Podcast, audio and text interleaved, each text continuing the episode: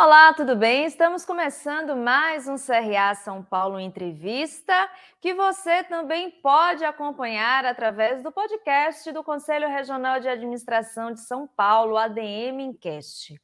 Se você está me assistindo, seja muito bem-vindo aqui ao nosso canal. E se ainda não for inscrito ou inscrita, Aproveite e se inscreva agora. Não esqueça de ativar as notificações clicando no sininho aqui embaixo, de deixar os seus likes, seus comentários, de compartilhar os nossos links, enfim. Toda interação sua com a gente é muito bem-vinda, porque é dessa forma que, que o YouTube entende que o nosso conteúdo é relevante e aí ele sugere para mais pessoas, tá bom?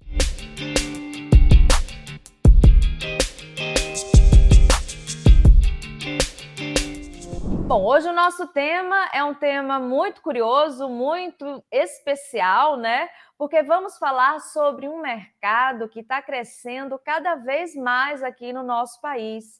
Eu estou falando do mercado das health techs, essas startups que usam a tecnologia para desenvolver soluções na área da saúde.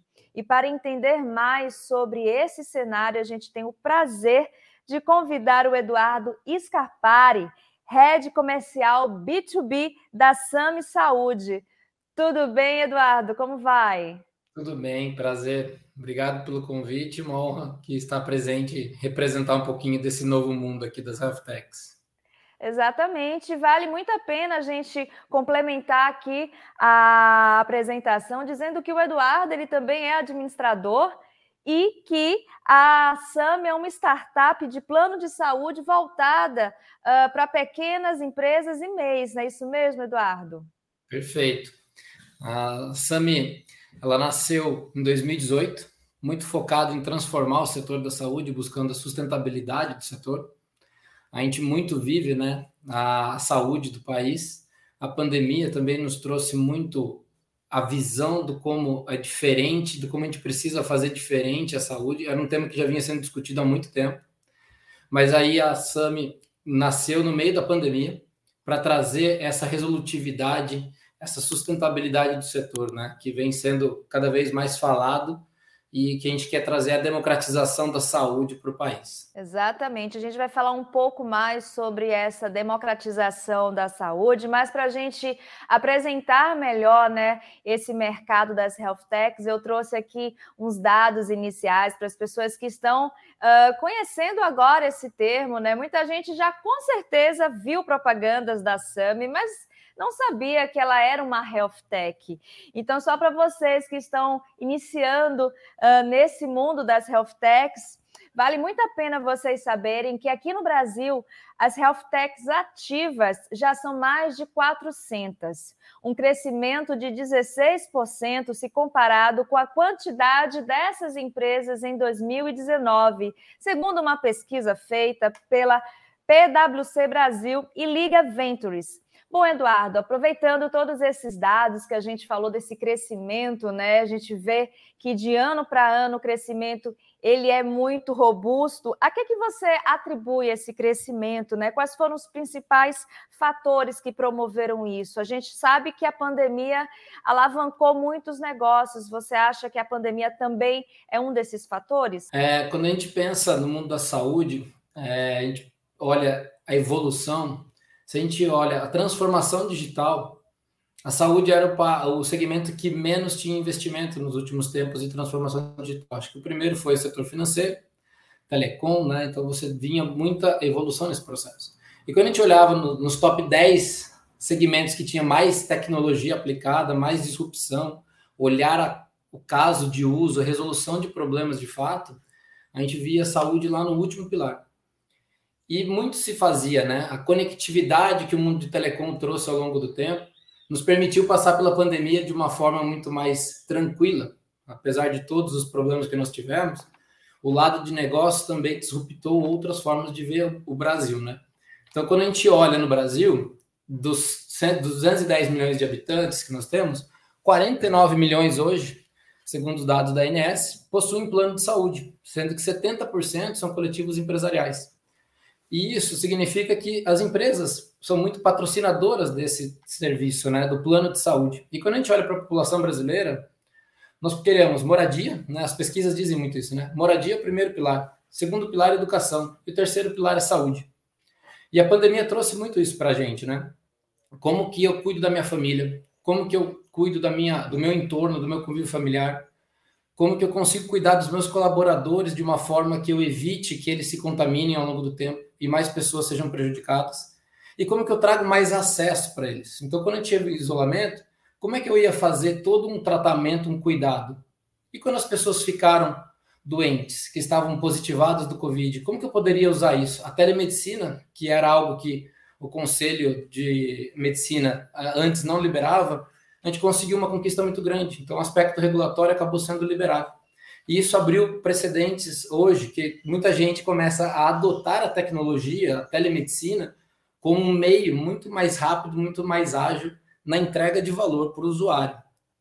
Quando a gente pensa nisso, eu vejo muito a, aqui dentro da SAMI, nosso atendimento hoje ele começa muito por um time de saúde. E 75% desse atendimento hoje ele é digital, é por telemedicina. Com índice de resolutividade de 80% dessas consultas. Isso significa que a gente está tratando mais rápido, a gente está acolhendo as pessoas de forma mais intuitiva, eu estou dando resolução do caso. E que muitas vezes eu deveria, eu deveria ter ido num pronto-socorro, ou que eu não saberia para onde ir, eu teria que ficar procurando, pedir uma indicação para um amigo. E isso acaba gerando muito desperdício e a fragmentação desse setor. Então a gente vê muito a evolução da tecnologia nesse setor, adotando formas de olhar como resolver problemas, como casos, agendamentos digitais. A gente vê é, tratamentos de cuidado ao longo do tempo, psicologia, a saúde mental cada vez mais sendo falada, né, como um fator primordial na saúde mundial, inclusive.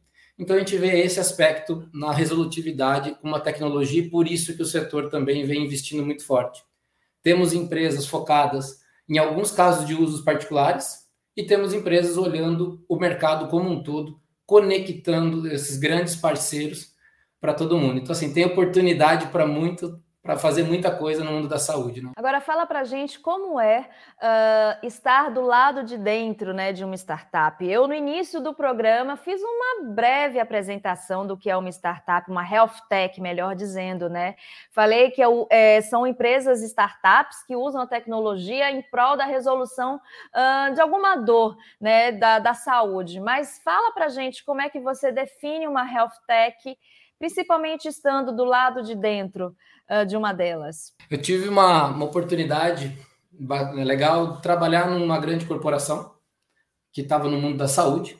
E essa grande corporação tem os grandes desafios de fazer a transformação do mercado, né? De mudar a forma de entregar valor. E a gente falava lá dentro que era um dinossauro numa roupa de astronauta, ou um transatlântico, que é, é muito difícil de você migrar ele. Quando você vem para dentro de uma health tech, é uma empresa que nasceu de uma necessidade e ela atua focada com uma metodologia ágil, onde você traz a tecnologia como uma forma de escalar processos e colocar sempre o usuário no centro. E isso ajuda muito a forma de como você entregar valor para a sociedade, de como você gerar valor com a entrega de valor que você tem do seu produto ou da sua solução.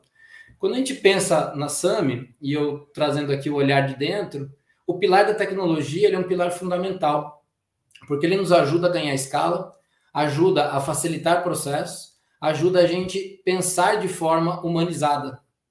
E isso conecta com, quando a gente fala de saúde, a SAMIS, por ser uma operadora de plano de saúde digital, a gente tem que ter todos os protocolos clínicos, todas as boas práticas da medicina muito bem alinhadas com isso. E a tecnologia vem dar essa roupagem como é que eu tiro das teorias dos livros e trago para a realidade do dia a dia, para que essa jornada seja fluida e os times médicos, os times de saúde, nossos times de atendimento consigam ter esse olhar. E quando eu trago esse banco de informações conectados, eu começo também a trabalhar na interoperabilidade desses dados, eu gero informação. E essa informação sendo trabalhada me ajuda a tomar decisões muito mais rápidas, direcionadas a dados. Então, as health techs, elas trazem também a questão do data-driven. e eu consigo ter ações muito mais rápidas, com informações conectadas e gerar valor em cima. E aí aquela velha história. Você nunca vai começar uma empresa sabendo que você vai querer acertar tudo, né? E se você tentar acertar tudo, passou seis meses, o mercado já mudou, a dinâmica do mercado mudou. E como que você faz isso? Então, a metodologia ágil, que vem sendo feita aí desde a época é, da disrupção da tecnologia, empresas como Spotify, YouTube adotaram essa tecnologia e muita gente vem correndo por esse caminho da transformação digital. Ainda assim, tem muita empresa começando, iniciando essa transformação. A gente vê que a metodologia ágil faz parte não só do mundo da tecnologia, mas também das áreas comerciais, das áreas de marketing, as famosas pods, né, que você começa a ver que grupos multidisciplinares façam a diferença. Então, esse olhar conectado, colaborativo, onde você está sempre melhorando a cada dia, acertando, ajustando, aprendendo, é como as startups, hoje as health techs, têm olhado esse cenário. Tá? Você começou a falar um pouco sobre as características, gestão ágil, uso da tecnologia, mas a gente sabe que gerir uma operadora de saúde digital não deve ser lá uma coisa muito fácil, principalmente porque uh, no mercado ainda é algo muito novo para a maioria. Hoje vocês têm mais de 11 mil clientes, entre eles pequenos empreendedores e autônomos, mas também tem os fornecedores, né? Que são os hospitais, clínicas, profissionais da área de saúde. Como é que é gerir todo, todo mundo, fazer essa gestão? É, acho que um passo primário é a questão da cultura. Quando a gente pensa, quando a SAMI nasceu, qual era o propósito da SAMI? Né? Transformar a saúde das pessoas e cuidar do ser humano de forma integral. Quando a gente pensa nisso, é muito pesada essa frase, né? muito complexa e ela tem muitas variáveis. Então a gente tem que ter primeiro o porquê que nós estamos fazendo isso. Né? Então a gente encara os desafios de frente hoje para melhorar cada dia, para entender esse processo, estar aberto a ouvir sempre o outro. Então, o lado da empatia ele é fundamental. E quando a gente está transformando um setor, a gente está trazendo inovação, a gente está trazendo novas formas de pensar e de fazer entregas de saúde, a gente não está fazendo nada, nossa, é um negócio totalmente inovador, do ponto de vista de que é uma disrupção total, que nunca ninguém pensou na vida. Pelo contrário, como é que a gente traz a tecnologia a favor disso? Então, o primeiro pilar, quando a gente pensa, é como que eu consigo, além de conseguir atrair talentos para a nossa companhia, pessoas que estejam dispostas a enfrentar os desafios, a romper barreiras, eu encontre também parceiros dispostos a fazer essa mudança de transformação. Então, se você pensa numa operadora, você tem o usuário, você tem os prestadores de serviços, hospitais, laboratórios, você tem equipe médica, você tem equipe administrativa, você tem os prestadores né, de fornecimento administrativos, você tem também os RHs, que são os clientes que consomem o produto na ponta e como que você trabalha todos esses atores do processo, esses stakeholders, de forma que você consiga controlar.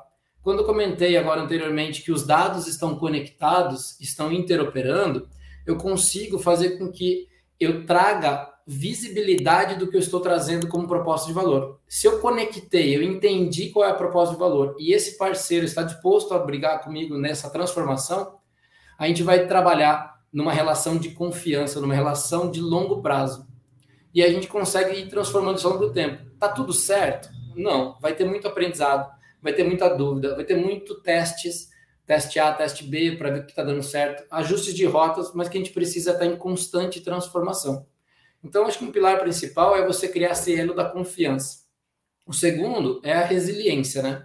Acho que é fundamental você fazer uma gestão muito próxima disso, sabendo que vai ter muitos desafios, muitas barreiras, vai ter que pivotar, né, como se fala muito no mundo das startups, pivotar daqui, pivota dali até você encontrar a entrega final.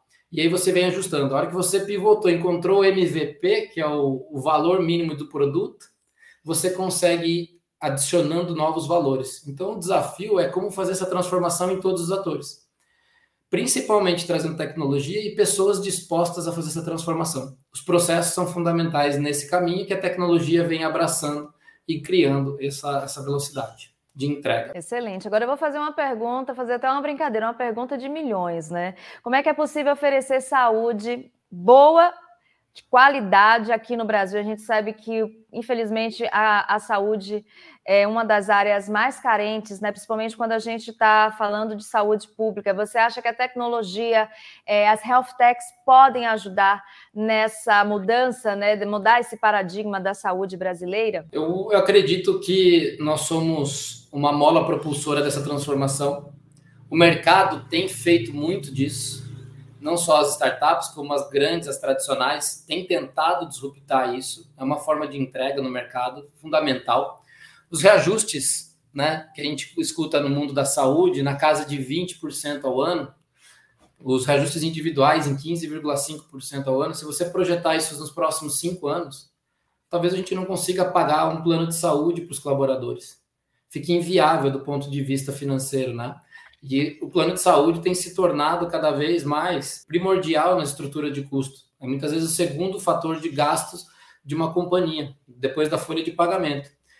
E a transformação que a gente vem provocando na SAMI, ela é um fator, sim, de, de mudança de comportamento de mercado. Esse reajuste eu comentei que hoje a inflação médica, o VCMH é na casa dos 18%, 20%, a SAMI conseguiu fazer no último ano o IPCA, 11% de reajuste. No ano anterior, foi 6%. E o que, que, isso significa? Significa que a gente está navegando, cuidando mais do paciente, está resolvendo um problema pequeno ou muitas vezes de alta complexidade com um desfecho clínico, que é o termo técnico que se usa para um, um cuidado coordenado, que você investe um dinheiro e tem um retorno satisfatório sobre aquilo, não é reduzir custo, mas sim investir o suficiente para poder trazer o retorno satisfatório daquele desfecho. Então você tem essa camada fazendo com que, se você consegue usar tecnologia, processo, o cuidado coordenado com os times de saúde, inteligência e os parceiros interconectados nesse processo, você consegue entregar um valor muito maior para o mercado. Você tira desperdício, que hoje no mercado 30 bilhões de reais ano, usos desnecessários em passagem de pronto-socorro, que a gente aprendeu na pandemia, por exemplo. Se você vai pronto-socorro, você acaba tendo um risco de contaminação muito maior. E o que era um negócio simples, muitas vezes, acaba se tornando muito mais crônico. E como que você vai cuidar da sua saúde? Procurar um médico, muitas vezes, acaba sendo um negócio super difícil. Eu procuro no Google, eu peço uma indicação para um médico. Como é que eu tenho um time de referência, um time de saúde, uma atenção primária, um médico de família que possa me ajudar a escolher de uma forma segura, sem ter um problema de desfecho? Vou até trazer um exemplo pessoal aqui. Nesse momento, eu gosto, gosto muito de esporte e eu tenho duas cirurgias no meu joelho. E eu estou já 10 anos depois dessa cirurgia, estou com alguma dor no meu joelho e eu usei meu time de saúde. Deveria procurar um ortopedista, deveria procurar um fisioterapeuta, deveria fazer o quê? Né? eu não sabia muito bem o que fazer. E aí eu recorri ao time de saúde. E a minha enfermeira começou a pedir algumas informações. Eu naturalmente fui fazendo uma triagem comigo, tudo pelo chat do aplicativo. E aí, a hora que eu comecei a conversar com ela, ela marcou a consulta com a minha médica de família. E a doutora Ruth acabou pedindo uma ressonância magnética para o meu joelho e também para entender como que está a minha saúde. Eu tinha alguns exames, hemogramas e colesterol diabético que já tinha sido feito há seis meses atrás, três meses atrás, desculpa. E ela não me pediu de novo esses exames, ela pediu outros adicionais para fazer a minha análise completa. Isso evitou desperdício, evitou todo, todo um trabalho é, de gasto desnecessário. Quando ela pediu a ressonância magnética do meu joelho, ela falou: deixa eu entender primeiro para ver se é um caso mais ortopédico, e de fato tem que ir para o ortopedista, ou se você pode ir direto para um fisioterapeuta ou alguma coisa mais de muscular, né? Que a gente pode uhum. trabalhar com educador físico que tem um custo Sim. muito menor. E a gente tem a mania como brasileiro de querer fazer automedicina. E a gente procura vários especialistas e muitas vezes a gente não conclui esse processo. Então, eu comecei do dia 14 de, de outubro esse processo. Eu vou fazer a ressonância amanhã. E aí eu dou essa continuidade no tratamento. Então, sim, a gente pode mudar a forma de fazer saúde no país com muita qualidade, com muito valor, com os recursos disponíveis. A gente precisa reinventar, fazer a reengenharia financeira e dos processos também a gente consegue fazer muito com o que a gente tem em mãos e dar mais acesso à saúde para as pessoas. Porque quando eu consigo ser mais eficiente no preço, no reajuste, eu sou mais eficiente na minha estrutura de custo. E eu posso disponibilizar produtos mais competitivos no mercado, mais sustentáveis. E essa roda da eficiência ela se torna um círculo virtuoso e não uhum. vicioso está hoje. Você acredita então que o foco nessa eficiência com o tempo, vai fazer com que as pessoas uh, busquem tratar mais a saúde do que a doença, né? Ou seja, buscar mais a prevenção do que uh, tratar a doença. Seria mais ou menos assim? Eu acredito muito nesse, nesse fator. É, o hábito de saúde, quando a gente pensa na nossa saúde, não sou médico, né? Mas a gente vive com os médicos aqui, a gente estuda bastante e a gente aprende. Eles comentam o seguinte: quando a gente olha para a saúde, num olhar holístico, 10% é você ter um plano de saúde, tratar a doença. Quando você tem um hábito de saúde que representa mais ou menos uns 30% da nossa saúde, dormir bem, beber água, fazer esportes, cuidar da saúde mental, são os hábitos nossos de saúde dia a dia. Como que está o nosso contexto? A gente fala do mundo VUCA, né? Então a gente está vivendo momentos de período de turbulência, dificuldade, é, velocidade, muitas coisas mudam, transformam todo longo do tempo é natural que a gente fique ansioso, depressivo, muitas vezes, com medo. É, a gente fica na nossa zona de conforto. Será que eu saio daqui? Será que eu não saio daqui? Você muda, você casa, você é, tem um filho. Eu tive uma filha há três anos atrás. Eu falei, cara, como que essas coisas vão evoluindo né, ao longo do tempo? Veio a pandemia. Então, se a gente começa a cuidar dos nossos hábitos de saúde, você consegue responder com 30% da sua saúde holística como um todo. Fatores socioeconômicos é um outro grande grupo que representa ali 35% a 40%. Tem fatores genéticos e histórico familiar nesse processo também, trazendo esse, essa complementariedade da saúde. Então, sim, cuidar da saúde na forma de prevenir, de ter o seu verdadeiro plano de saúde ao longo da sua jornada da vida, ela é fundamental. E trazendo um pouquinho para a SAMI, o que, que nós temos? Nós temos um pilar exclusivo para hábitos de saúde a gente dá acesso a um programa de academias, com a Jim Pass, e um programa de saúde mental com a Singulo. Isso faz parte deste grupo de atendimento com time de saúde, com enfermeiros, coordenadores de cuidado e o médico de família, que é o médico de referência teu. A minha médica de família, a doutora Ruth, é a médica da minha filha, Maria Júlia, uhum. e da minha esposa, Jéssica.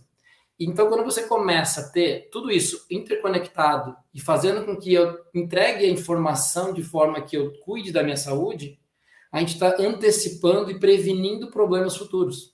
Nesse momento, um dos motivos desses exames que, que eu fui, fiz recentemente tem a ver para ver se, minha, se eu vou ter diabetes ou não. E se eu uhum. me tornar um pré-diabético, é muito mais barato você tratar um pré-diabético e transformá-lo num não diabético do que se eu me tornar um diabético, eu vou ter que ter uma outra linha de cuidado que pode custar muito mais caro para o sistema de saúde como um todo custa muito mais caro para minha saúde e eu vou ser um cara que eu vou ter que estar sempre em contato e cuidando da minha saúde de uma forma que hoje eu não sou mais uma, não seria uma pessoa com uma linha de cuidado não diabética e sim para uma pessoa diabética. E aí você tem que ter outro tipo de tratamento ao longo do tempo. Bom, Eduardo, a gente está vendo um movimento muito curioso das health techs com planos de saúde uh, de grande porte, né? E também de hospitais. Eu gostaria de saber se você está acompanhando essas parcerias, como é que essas parcerias podem ajudar a, ao aumento mesmo do mercado para as health techs e também como isso pode ser bom para os clientes. Eu acredito nesse processo que é fundamental essa parceria. Acho que não existe, ah, é o, um lado e o outro lado. Acho que é uma colaboração, é um ecossistema se transformando ao longo do tempo. Tem muita coisa já de aprendizado dos grandes players, hospitais, laboratórios, e as health techs têm trazido muita essa inovação. A junção disso é muito fundamental. Tanto é que grandes corporações têm promovido o Corporate Venture Capital para trazer um pouco desse incentivo, não só de dentro da própria empresa, e algumas iniciativas de fusões, aquisições, investimentos em hubs de tecnologia, para que você comece a fomentar também esse ecossistema de novas empresas para dentro. Então, a gente vê um comportamento diferente nas grandes corporações que estão focadas, de fato, em trazer uma melhor gestão de saúde para todos. Mas as startups têm promovido muito isso. Vou puxar um pouquinho aqui o lado da SAMI. Quando a gente olha para esse contexto como um todo, a gente tem a parceria com o Beneficência Portuguesa, por exemplo, que é o nosso primeiro case de interoperabilidade. Se você entra no pronto-socorro do Beneficência Portuguesa hoje, no dia seguinte, a minha enfermeira liga para perguntar como foi. Se está tudo bem, se a prescrição médica que foi feita está entendido, se você comprou medicamento, se você tem uma agenda para ser feita com um especialista, se precisa de alguma ajuda. Até você acompanhar o desfecho clínico disso, no final. Então, por exemplo, se você entrou para o pronto-socorro, você estava com uma urgência uma dor gigantesca de dor de garganta, você precisou de fato ir para o pronto-socorro. E aí você estava com uma infecção generalizada, você tem que tomar um antibiótico por mais de 12 dias, a nossa enfermeira acompanha isso ao longo do tempo. Mas olha que legal, é a Beneficência Portuguesa provendo informação para a SAMI, com um time de saúde conectado, e a gente compartilha muito essa informação um com o outro, buscando melhoria e analisando como que o comportamento desse custo efetivo, de fato, tem trazido melhoria para a população. Então, os membros da SAMI acabam guardando todo esse histórico de saúde no prontuário eletrônico. Na próxima vez que você acessar seu aplicativo, a tua médica de família tem essa informação. E quando você conecta isso com os laboratórios, quando você conecta isso com os hospitais, com os médicos, e o médico tem essa informação na palma da mão dele, para começar um atendimento, ele não começa, ele continua esse atendimento. Hoje a gente começa todos os atendimentos. Toda vez que você vai no médico novo, você tem que contar a tua história inteira. Uhum. E isso é uma coisa que a gente precisa trazer cada vez mais isso. Então, quando você entra no pronto-socorro, o médico do pronto-socorro lá do BFC Português tem acesso ao nosso prontuário eletrônico. Então, eu entrando no pronto-socorro, ele vai saber que o Eduardo tem um peso A, uma altura X, que tem as condições A, B, C, e que ele não pode, talvez, ter um tipo de medicamento por conta daquela condição. Sim. Você evita problema e você traz muito acolhimento, você traz muito mais humanização nesse atendimento. Então, a tecnologia ajuda nesse processo e, principalmente, esse aprendizado. O que a gente precisa é que as grandes corporações também estejam abertas a essa transformação, porque também mexe no modelo de negócio, né? Então, isso é Exato. é fundamental que esse processo de transformação ao longo do tempo ele continue. E acredito muito que a gente aqui, como exemplo da SAMI, vai fazer essa transformação, tá? O Eduardo, de 2021 a 2022, os investimentos nas health techs é, aumentaram cerca de 300%. Fala para gente um pouquinho o que é que um investidor busca né, numa health tech na hora que ele quer se tornar um investidor. Por exemplo, por que investir numa health tech e não investir numa fintech, por exemplo? Quando a gente olha para esse setor, os investidores estão olhando sempre o tamanho e potencial de mercado, né? Acho que tem esse caminho todo nessa, nessa bagagem. Então, quando a gente pensa em saúde, um setor gigantesco, onde eu falei ali tem 30 bilhões de desperdício, né, 500 bilhões de reais rodando no setor, como que a gente consegue ver esse potencial? Então, o investidor começa a olhar por aí. Que iniciativas podem gerar? Se você pega um segmento específico, pode gerar é, uma, uma ideia muito legal. Poxa, olha que resolução de problemas muito legal que você consegue endereçar nesse nicho. Mas quanto que esse nicho representa do total do mercado? Então, o investidor está sempre com esse olhar também. Quando a gente olha para a SAMI, a gente trabalha com os hospitais, laboratórios, prestadores de serviços, médicos, equipes de enfermagem. Então, a gente trabalha com todo o ecossistema. Tem um potencial de mercado muito gigantesco. Então, esse é um fator que a gente começa a olhar para isso. O segundo é a experiência dos empreendedores qual é o track record, qual a experiência passada, como que ele consegue atrair talentos, como ele consegue é, promover e executar as ações. Até um exemplo muito legal que o Vitor usa é, cara, se você der 10 reais na mão de um, de um empreendedor, ele transforma isso em 100, a chance desse investidor te dar mais outros 100 e começar a multiplicar é muito melhor. Então, saber que como mostrar essa informação de que está dando certo, ou que está aprendendo, onde que errou e vai pivotar para poder fazer isso acontecer, é um outro olhar que os investidores analisam, tá? Então, quando você começa a trazer isso, de novo vem a questão dos dados estar muito próximos e conectados nisso. Então, você precisa ser muito rápido e muito ágil nesse processo de mostrar que os resultados estão sendo evoluídos ou não. Agora, quando você pega o cenário dos últimos meses e olhando para o horizonte dos próximos 24 meses, a gente vê aqui uma questão dos venture capitals um pouco mais resistentes, um pouco mais olhando a questão financeira. Guerra, inflação subindo, né, os juros aumentando. Qual é o custo de oportunidade que se vê nesse processo? Então, aquelas empresas que tiverem um investimento onde o custo de aquisição, o CAC, né, de clientes, vem reduzindo ao longo do tempo, onde você vê um movimento de que a geração de caixa, o cash burn, vai diminuindo ao longo do tempo, e essa empresa consegue mostrar esse resultado, tem atraído muito o olhar dos investidores também nesse processo, tá? E a Sami recebeu o aporte de 200 milhões de reais com Série A e extensão. E aí os fundos principais que participaram desse processo foi DN Capital, lá do UK, a Redpoint Ventures, a Canary, a Valor Capital e a Monax. Eduardo, você como head comercial B2B uh, está diretamente ligado, né? Mantém contato direto com líderes, CFOs, CEOs, é, RH, enfim, pessoas que decidem né, o futuro de muita gente dentro de uma empresa. Eu queria saber como é que essas pessoas estão lidando com essa proposta de uma startup agora poder ser a fornecedora de um plano de saúde para seus colaboradores. Quando a gente pensa na SAMI, é, a capilaridade ela é muito hoje São Paulo e região metropolitana.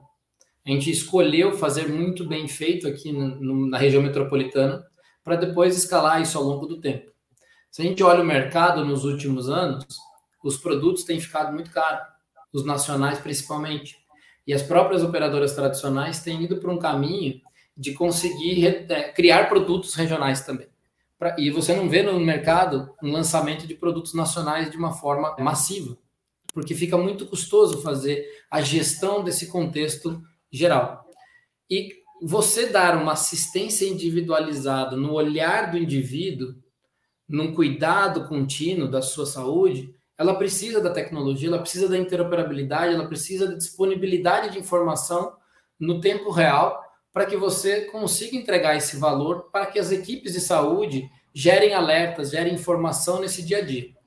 Quando a gente pensa aqui na SAMI, eu consigo trabalhar com poucos e bons parceiros, né? A gente brinca que é uma rede de qualidade que dá acesso, que está muito bem pulverizada em São Paulo, mas eu não preciso ter todos os parceiros possíveis e imagináveis, que vai ficar muito difícil de fazer essa gestão. Então a gente consegue cuidar individualmente de cada pessoa com sua linha de cuidado. A gente tem o programa de gestante que chama Coração de Mãe. E aí, então, para as gestantes, a gente tem esse programa. Tem o programa Eleves, que trabalha na, na melhoria do emagrecimento das pessoas para trazer mais qualidade de vida. E aí, conforme a gente vai trazendo outras, é, outras comorbidades, a gente vai criando programas olhando mais para o olhar crônico. Mas, principalmente, como comentei anteriormente, o hábito de saúde ele passa a fazer parte da nossa esteira. Então, pessoas saudáveis que não têm nenhuma comorbidade, elas precisam também ser cuidadas. Porque a gente procura o médico só quando a gente tem alguma doença ou tem alguma necessidade. Como que eu consigo trabalhar mais engajamento em educação física, fazer mais esportes, fazer uma yoga, não deixar ficar sedentário, cuidar melhor do sono, da saúde mental, da ansiedade, da depressão e usar a nossa ferramenta, que é o nosso corpo, nossa saúde, a favor de que a gente possa também produzir mais com menos. Se a gente conseguir ser mais eficiente nesse processo, a gente também está sendo tendo sucesso na nossa jornada pessoal de vida. E é isso que a gente provoca quando a gente fala dessa combinação de fatores. Então, entregar uma saúde individualizada, no seu gênero, pela idade, pelas condições que você carrega de histórico de saúde, o exemplo mesmo que eu trouxe aqui de genética, é, de genética de câncer de mama, a gente vê o Outubro Rosa ali promovendo isso há muito tempo. A gente tem outras situações. O Setembro Amarelo acabou de acontecer, né? mas não, não é que acabou o Setembro Amarelo, a gente não pode mais falar de problemas de saúde mental ou de suicídio. Esse é um negócio que vem se tornando cada vez mais uhum. importante, né? Talvez existia, mas a gente não tinha acesso a tanta informação. E a gente começa a tratar de uma forma diferente isso. Então, tem que tratar lá na causa e não na consequência, e não trabalhar no julgamento. E isso é muito importante, porque a gente acaba julgando muitas vezes né, os processos. E quando a gente tem um time humanizado, um time de saúde olhando para isso, independente de quem você é, de como você pensa, você tem que cuidar daquela pessoa como um ser humano. Excelente, Eduardo. Bom, fala para gente como é que é feita né, a venda uh, de vocês. É por meio de corretores? É uma venda direta? Como é que é esse processo? Tá, eu vou comentar um pouquinho esse processo. Foi até legal. Quando a SAMI nasceu, lá no pré-operacional, em 2018, a gente ficou um tempinho colocando todo o processo de implantação antes de virar operacional. Em, do, em novembro de 20, a gente começou a operação comercial. E começou no caminho de uma vida, duas vidas, o PMzinho individual, o empreendedor, é, o microempreendedor, empresário individual. Então a gente encontrou uma oportunidade de mercado interessante. 75% hoje dos nossos clientes nunca tinham tido um plano de saúde é, particular, privado, da saúde suplementar. Então eles passaram a ter a primeira experiência com a SAMI, com um custo-benefício super interessante. Eu estou contando essa história, eu vou chegar lá na questão do canal de distribuição do canal corretor, tá? Então a gente ficou durante dois anos aprendendo o produto, entendendo a necessidade, se o modelo de atenção primária, se o médico de família, a telemedicina, os nossos recursos interconectados e a rede assistencial integrada, como que a gente conseguia trabalhar isso? E virou uma coisa muito legal, que a gente começou a crescer bastante nos últimos anos, e a gente consegue trabalhar muito aquela questão do investimento que eu te falei. Tanto é que a SAMI foi é, recebeu um aporte aí da maior série A de, da América Latina, totalizando entre a série A e a extensão 200 milhões de reais.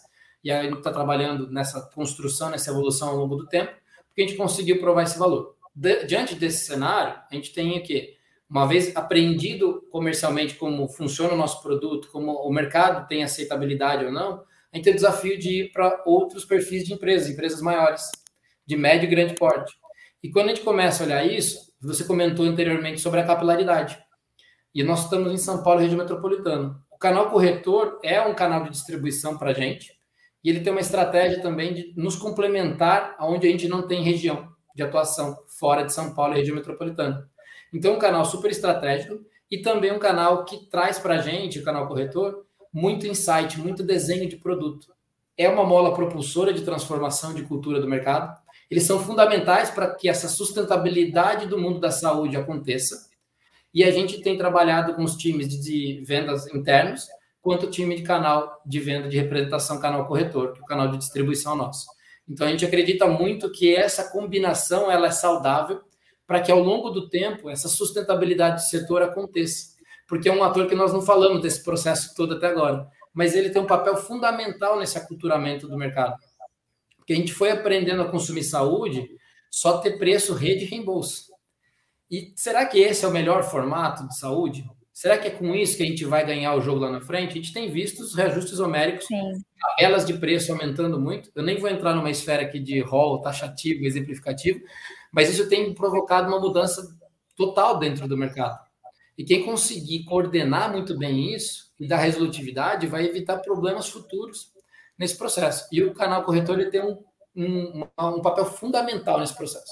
Eu acredito muito nisso e por isso que a gente começou a investir nos últimos três meses para cá nesse canal. Bacana. Bom, você falou em reembolso, né? Sabemos que a política de reembolso tornou-se algo diferente para aquilo que foi criado, né? É, se tornou até um, um, um pré-requisito na hora de se escolher um plano de saúde. Como é que será que é o reembolso desse plano, né? Será Legal. que é uma coisa muito demorada? Será que vai me dar muita dor de cabeça? Como é que você vê né, essa política do reembolso agora com a atuação das health techs? É, a SAMI, reembolso, ela não existe. Por quê? Quando a gente contrata um corpo clínico, um médico, um atendimento de de administrativo, quando a gente quer entregar um valor de experiência para o usuário na ponta, nós temos que acreditar que a gente pode fazer isso de uma forma diferente, com os recursos que nós temos disponíveis. E se a gente conseguir reorganizar, como eu comentei, a reengenharia, não só financeira, mas dos processos, mas os incentivos também, você consegue trazer pessoas que estejam adaptar, que querem participar desse processo de transformação, que sejam adaptáveis a essa nova mudança. Então, a gente tem um corpo clínico altamente capacitado, treinado, que é medido também com indicadores de desempenho em relação à média daquela especialidade ou do que ele está tratando, para que a gente traga um melhor desfecho clínico. Então, quando a gente pensa nisso, a gente fala o reembolso serve para quando você não tivesse capilaridade, quando você não tivesse acesso à saúde, quando você constrói isso. Mas a partir do momento que você traz uma rede inteligente, uma rede conectada e que tenha um desfecho clínico interessante, você pode promover e oferecer um produto com um preço muito mais competitivo, com uma qualidade de entrega alta e eu não preciso do reembolso. Então, é uma mudança de cultura que a gente traz também aqui nesse processo como um todo, tá? Excelente. Agora, conta uma coisa para a gente: como é que a Agência Nacional de Saúde Suplementar está se relacionando com as health techs? Na sua opinião, você acha que ela está preparada né, para esse mercado disruptivo? Eu acredito que sim. Acho que a gente tem tem tido muito, muito apoio, né? A gente tem visto o mercado apoiando muitas nossas iniciativas. A gente tem que trabalhar muito dentro da regulamentação e também nos provocamos formas diferentes de pensar e como agir. Então, é um trabalho de muitas mãos, né? E de volta. Não tem o certo e errado, mas tem o que vai ser desenhado para o futuro, né? O, até pegando um pouquinho aqui, voltando ao tema do reembolso a questão da. A gente viu muita questão da fraude, né? Agora recente nos reembolsos A Fena Saúde acabou de promover uma, uma notícia onde teve um compilado de operadoras entrando com recursos porque identificaram alguns possíveis processos, procedimentos e movimentos de fraude que deturpa, deturpa um pouco o mercado. Isso é um desperdício sendo gerado que afeta o nosso bolso como sociedade. Então, como é que o mercado como um todo está olhando para esses problemas? Então, não só na transformação digital, no apoio a investimento a novas tecnologias, a novos formatos de entrega, a liberações de novos procedimentos que façam todo esse processo, mas também atuando na, no compliance, na, na auditoria, e que todo o mercado se reinvente. Tem muita ponta solta ainda que a gente precisa conectar e amarrar e enxugar isso para que a gente traga mais sustentabilidade para o setor. E a, e a agência tem um papel fundamental nesse controle, nessa, nesse olhar completo que a gente fala do ecossistema de saúde. O Eduardo, a gente está quase chegando ao final do nosso programa e antes de eu te pedir a dica de leitura que a gente tem pedido aqui aos nossos convidados sempre, eu gostaria de saber como é que esse mundo das health techs chegou, né, até você, como eu falei no início do programa, você é administrador por formação, formado pela INSPER, com inúmeras especializações em áreas da gestão e atuações em cargos de direção e gerência em grandes empresas ditas tradicionais. Né? Eu faço questão de dizer tradicionais porque nós estamos falando desse mercado das startups, um mercado disruptivo.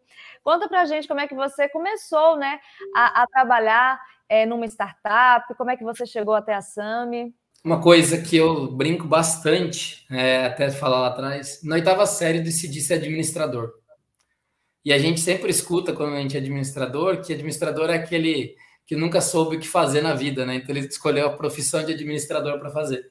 Mas eu tive uma, uma inspiração dentro de casa, que era meu pai, que é meu pai, né? Então ele é um cara super super bacana, uma visão, tem 73 anos hoje.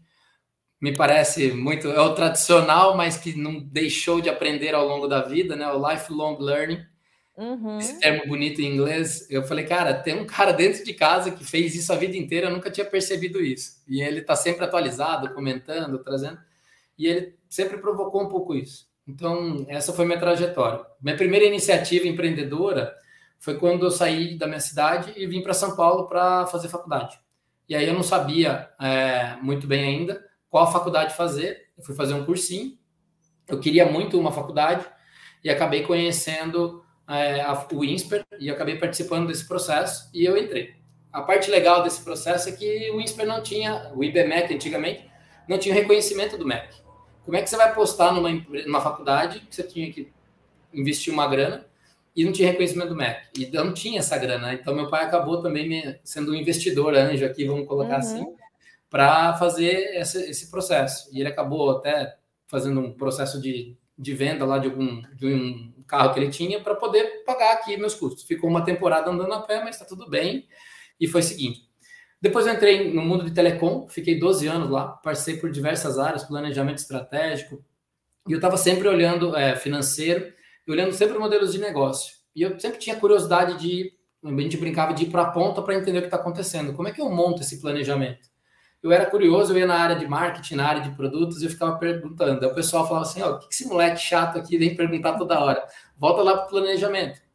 E a brincadeiras à parte, isso foi me provocando uma curiosidade cada vez mais.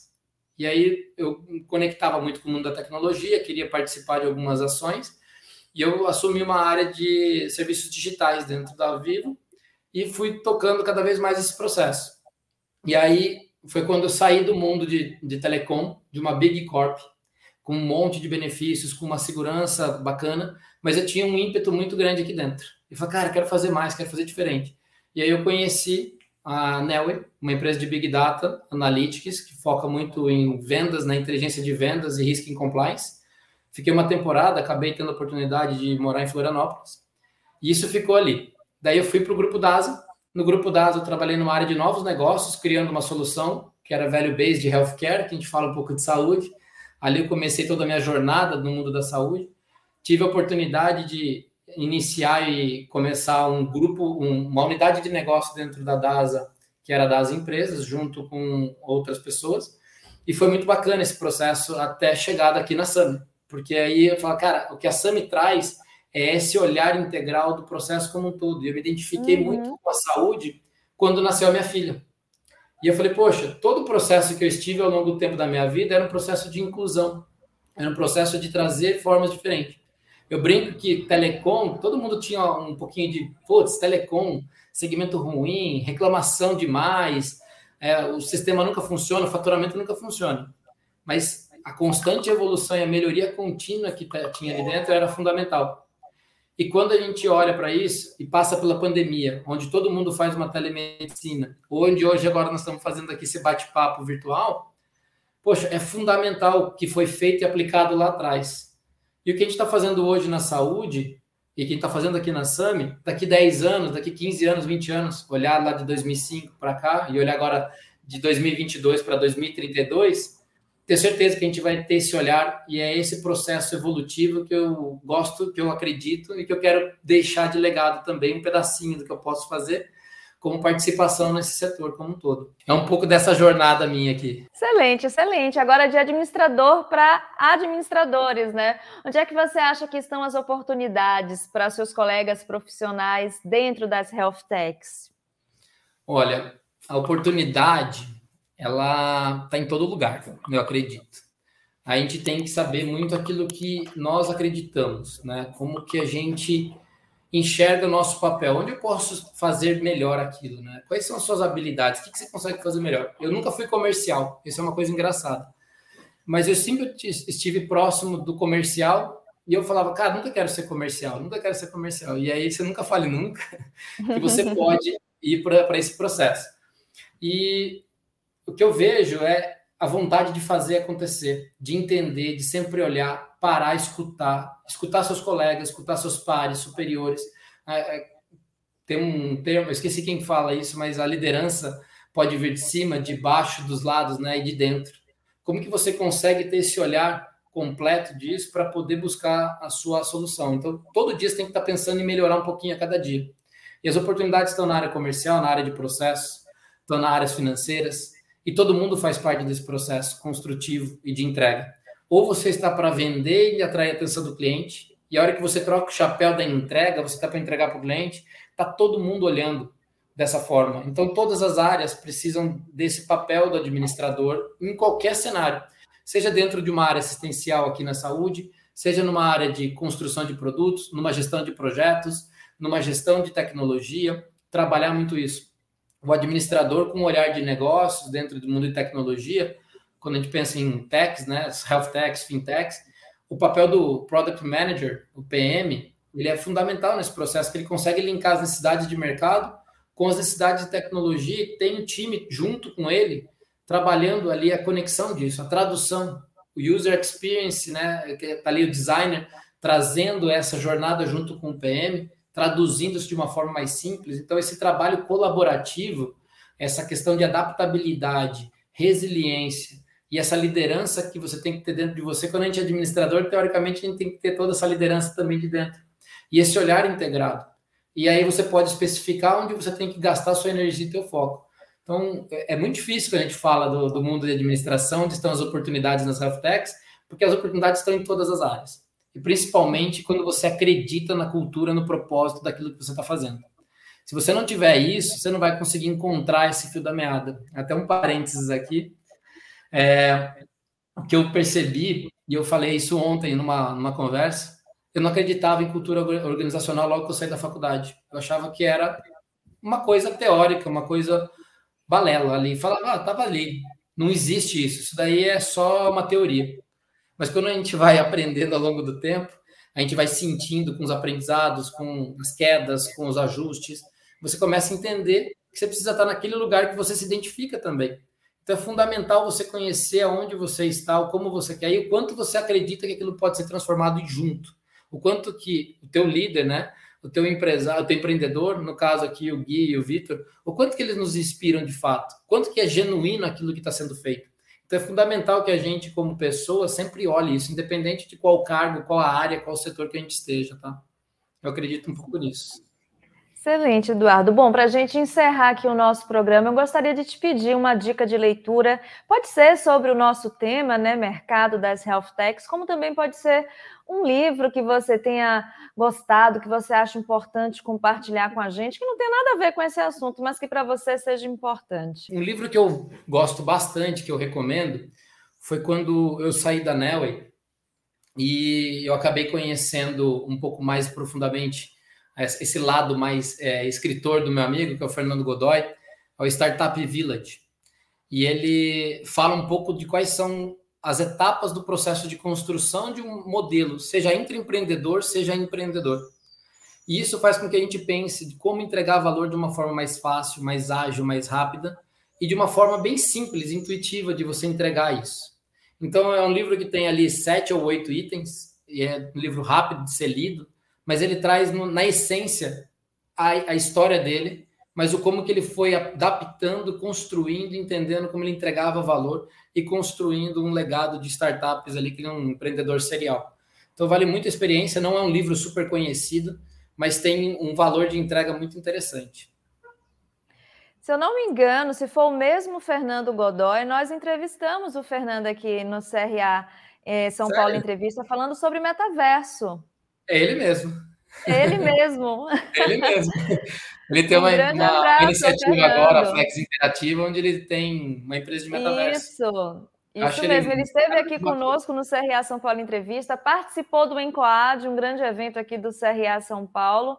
Um grande abraço, a gente vai colocar até aqui em cima o card desse programa que a gente fez com o Fernando Godoy, uh, falando sobre metaverso. Maria, foi muito legal esse, esse livro, porque foi num momento de, de transição, assim, no momento que eu estava é, ali, num, num momento de reflexão, de reorganizar as ideias, né? E eu parei e falei, nossa, deixa. Comecei a ler o livro, ele me deu assim, falou, poxa, lê esse livro, o que você vai gostar? E aí eu falei, pô, Godoy, eu chamo ele de Peninha, tá? É, e aí eu falei, poxa, olha que legal, cara, isso aqui. Daí eu comecei a ler, assim, devorar o livro. E eu falei, poxa, esse é um livro que é um marco que faz eu, eu mudar um pouco o comportamento, assim, que fez eu pensar de forma diferente. Estou no lifelong learning, ele faz parte desse processo de transformação. Não, excelente, excelente. A gente vai colocar aqui, se fosse combinado, não teria sido tão, tão bem feito, né? A gente vai colocar aqui o card desse programa que a gente fez com Fernando Godoy e com Maurício Conte sobre metaverso. Muito obrigada, Eduardo, por sua dica, né? Essa, essa excelente dica, não só porque foi uma dica de um outro entrevistado nosso, mas é importante, né? A gente sempre está aflorando as nossas curiosidades Quero muitíssimo te agradecer uh, por você estar aqui com a gente, ter aceito o nosso convite e espero que esteja novamente aqui no canal. Obrigado, foi um prazer poder compartilhar um pouco a história da SAMI, em nome aqui de todo, todo, todos os Summers e do Comenta Transformando o Setor, e esse espaço de poder contar um pouquinho da história aqui no finalzinho e compartilhar o livro aqui também. Muito obrigado. Imagina, a gente que agradece. Eu quero agradecer a você também que ficou conosco em mais uma edição do CRA São Paulo Entrevista e a você que está me ouvindo aí no ADM Incast. Muito obrigada pela sua audiência. Se você está me vendo e ainda não é inscrito aqui no canal, aproveita, se inscreva agora. Não esqueça de ativar as notificações no sininho aqui embaixo de deixar o seu like, seus comentários e, claro, né, de compartilhar não só o link desse programa, mas de outros conteúdos aqui do canal. E você que está me ouvindo no ADM Incast, nos siga nas redes sociais do Conselho Regional de Administração. Escreva lá nas nossas redes os próximos assuntos que você gostaria de ouvir e os próximos convidados também que você gostaria de acompanhar aí no nosso podcast. Combinado? Até um próximo CRA São Paulo Entrevista. Tchau, tchau. O que é isso? Quais são as possibilidades? E a hora que a gente começa a explicar as possibilidades, de novo, de você poder aprender, você ter esses espaços virtuais, de você poder fazer transação, de você ter novas experiências, elas se ligam e falam: opa, tem uma grande oportunidade de negócio. Independente se você é um fornecedor de hardware, de plataforma, de, de conectividade, mas o meu negócio, né? A pergunta que todo mundo me faz: como é que eu ganho dinheiro no metaverso? Então, quando você vê o varejo se movimentando muito forte, você vê a educação se movimentando, só para dar